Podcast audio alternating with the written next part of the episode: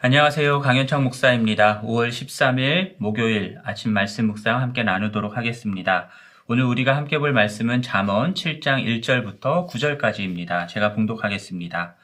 내 아들아 내 말을 지키며 내 계명을 간직하라. 내 계명을 지켜 살며 내 법을 내 눈동자처럼 지키라. 이것을 내 손가락에 매며 이것을 내 마음판에 새기라.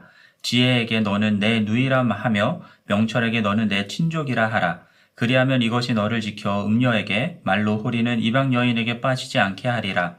내가 내 집 들창으로 살창으로 내다보다가 어리석은 자 중에 젊은이 가운데에 한 지혜 없는 자를 보았노라. 그가 거리를 지나 음녀의 골목 모퉁이로 가까이 하여 그의 집 쪽으로 가는데 저물 때 황혼 때 깊은 밤 흑암 중에라. 아멘. 자, 오늘 본문은 음녀의 유혹에 빠지는 젊은이의 예를 들면서 아버지가 아들에게 주는 지혜의 말씀입니다. 오늘 본문은 크게 두 부분으로 나눌 수 있는데요. 1절부터 5절까지는 계명을 간직하고 지켜서 음녀에게 빠지지 말라라고 명령하는 아버지의 명령이 나오고요. 어, 6절부터 9절까지는 어두울 때 음녀의 집을 향해 가는 젊은이의 모습이 어떠한지를 묘사하고 있습니다. 자, 1절부터 3절 말씀을 보면은 아버지가 아들에게 그리고 내 말을 지키고 내 계명을 간직하며 내 계명을 지켜 살며 눈동자처럼 지키라라고 말씀합니다. 어, 지켜 산다라고 하는 이 부분은요. 이렇게 지키면 살게 된다라고 생명을 얻는다라고 번역할 수도 있는 부분입니다. 자, 눈동자처럼 지킨다라는 것은 잠깐의 한눈도 팔지 않고 항상 아버지가 주는 지혜의 계명과 법을 기억하며 지키라라는 의미로 우리가 이해할 수 있고요. 그리고 그 계명과 법을 손가락에 매며 마음판에 새기라라고 말씀하는 것은 절대로 잊지 말라라는 의미로 이해할 수 있습니다. 자, 이러한 말씀은 사실 잠언 1장부터 계속해서 반복해서 나오는 말씀들입니다. 한 장도 빠짐없이 계속해서 말씀을 지키라, 간직하라, 마음판에 새기라 라고 하는 이런 류의 말씀들이 계속 나오고 있습니다. 뿐만 아니라 음녀 또는 말로 호리는 이방 여인의 유혹에 넘어가지 말라라고 하는 이런 말씀도 2장에서도 나오고 5장에서도 나오고 6장에서도 반복해서 말씀하고 있습니다. 자, 왜 이렇게 반복하는 것일까 질문이 생기는데요. 그만큼 중요한 것이기 때문이겠죠. 이렇게 반복함으로써 이 계명이 우리의 마음에 새겨질 수 있기 때문입니다. 특히나 성적인 유혹은요, 우리 인간들의 이성을 마비시킬 정도로 강력한 유혹이기 때문에 제대로 대비하고 있지 않으면 어, 뜻하지 않은 순간에 유혹이 확 찾아오게 되고요. 그러면 어 이러면 안 되는데 어 이러면 안 되는데 하면서도 그냥 그렇게 유혹에 넘어갈 수 있는 것이기 때문에 계속해서 우리가 하나님의 말씀을 반복해서 들어야 하는 것입니다. 그래서 계명과 법을 손가락에 메고 마음판에 새길 뿐만 아니라 오늘 본문에서 4절에서는요. 지혜를 내 누이라 하고 명철을 내 친족이라 하라라고 명령합니다. 누이는 여자 형제, 친족은 가까운 친구를 뜻하는 말인데요. 이것을 이것은 이 두 단어 모두 다 아내를 뜻하는 어, 말입니다. 지혜와 명철을 아내로 맞이하라라고 하는 뜻입니다. 그렇게 지혜와 명철을 아내로 맞아 늘 함께하게 되면 5절에서 말씀하는 것처럼 음녀에게 말로 호리는 그 이방 여인에게 빠지지 않도록 그것이 지켜준다라는 것이죠.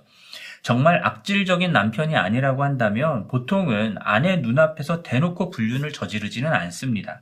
마찬가지로 아버지가 아들에게 전해주는 계명과 법을 간직하고 지키게 하는 이 지혜를 아내와 같이 항상 옆에 두고 있으면 이러한 성적인 유혹에 빠지지 않고 본인을 지킬 수 있다라고 하는 말씀입니다.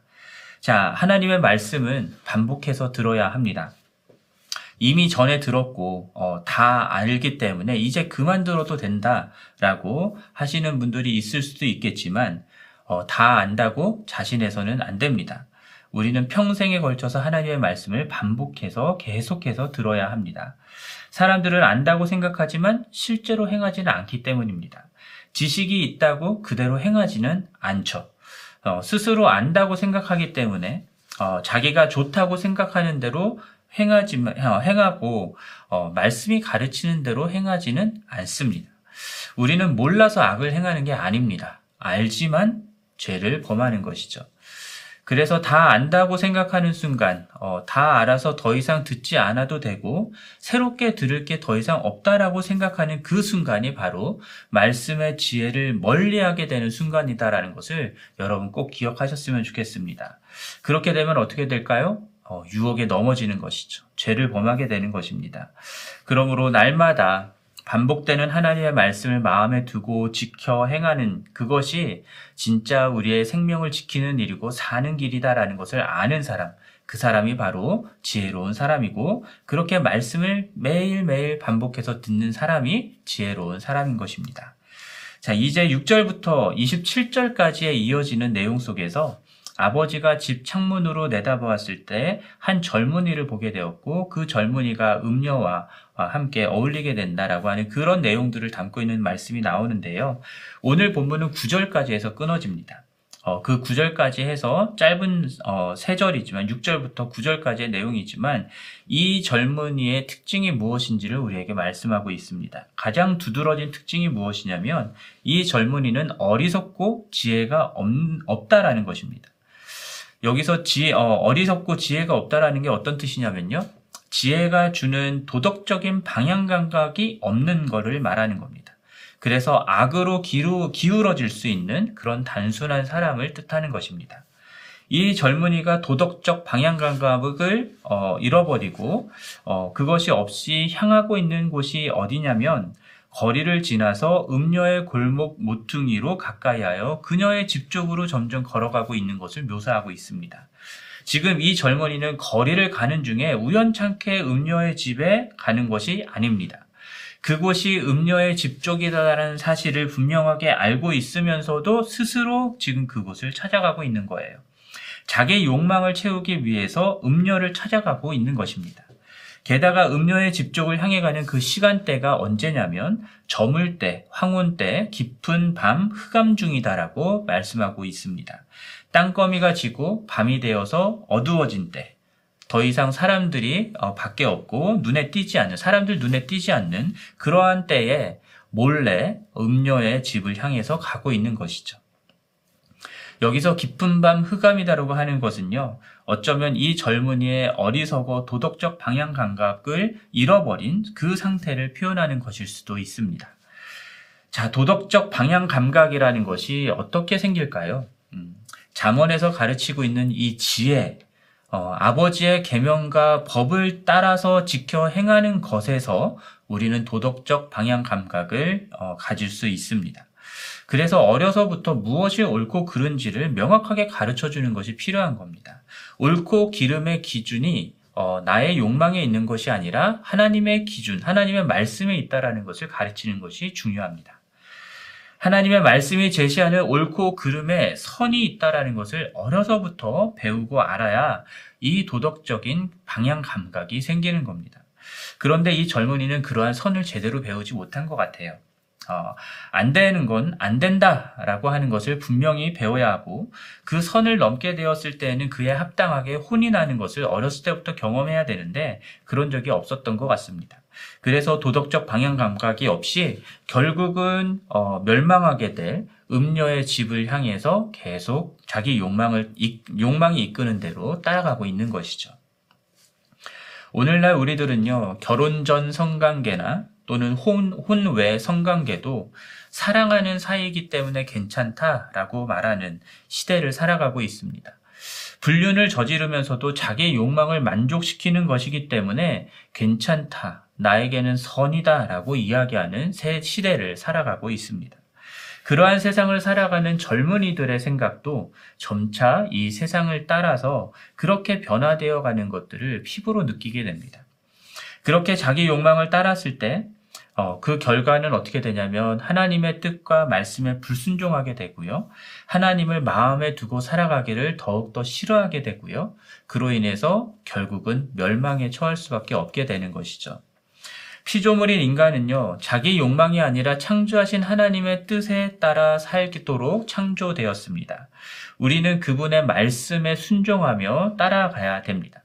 이를 위해서 하나님의 말씀을 반복해서 듣고 마음에 생기며 지켜야 하는 것이고요. 그래서 하나님의 말씀을 날마다 읽고 듣고 연구하고 암송하고 묵상하는 일을 매일매일 해야 하는 것입니다. 그렇지 않고 말씀을 반복해서 어, 보지 않고 읽지 않고 듣지 않고 어, 신앙생활을 한다라고 하면은 그것은 달리 표현하면 어떤 것이냐면 내 욕망은 내 욕망대로 추구하며 세상을 따라 살아가지만 그러나 그 삶의 한 부분에 하나님을 모시고 살아간다라는 것밖에 되지 않습니다. 우리는 이렇게 신앙생활 하는 사람을 위선자라고 부릅니다. 시편 119편 9절 말씀에서 청년이 무엇으로 그 행실을 깨끗게 하리이까 주의 말씀만 지킬 따름이니이다 라고 말씀하고 있습니다.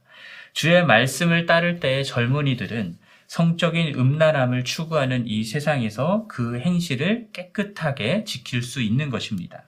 청년들만이 아니라 우리 모두에게 해당하는 말씀이긴 합니다만 특별히 어두움 가운데 도덕적 방향 감각을 잃어버리기 쉬운 젊은이들이 어, 하나님의 말씀의 기준 위에서 그 행실을 깨끗하게 지켜나갈 수 있기를 위해서 함께 기도해 주시기를 부탁드립니다.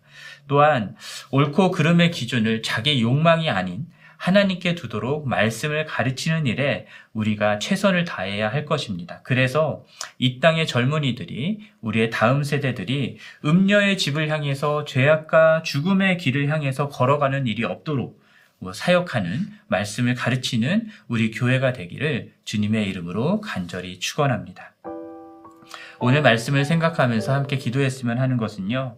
우리 젊은이들이 하나님의 말씀을 통해서 옳고 그름의 기준을 분명하게 배우고 지킬 수 있도록 또한 우리 교회가 젊은이들에게 이 하나님의 말씀을 가르치는 일에 최선을 다할 수 있도록 위해서 기도해 주시고요.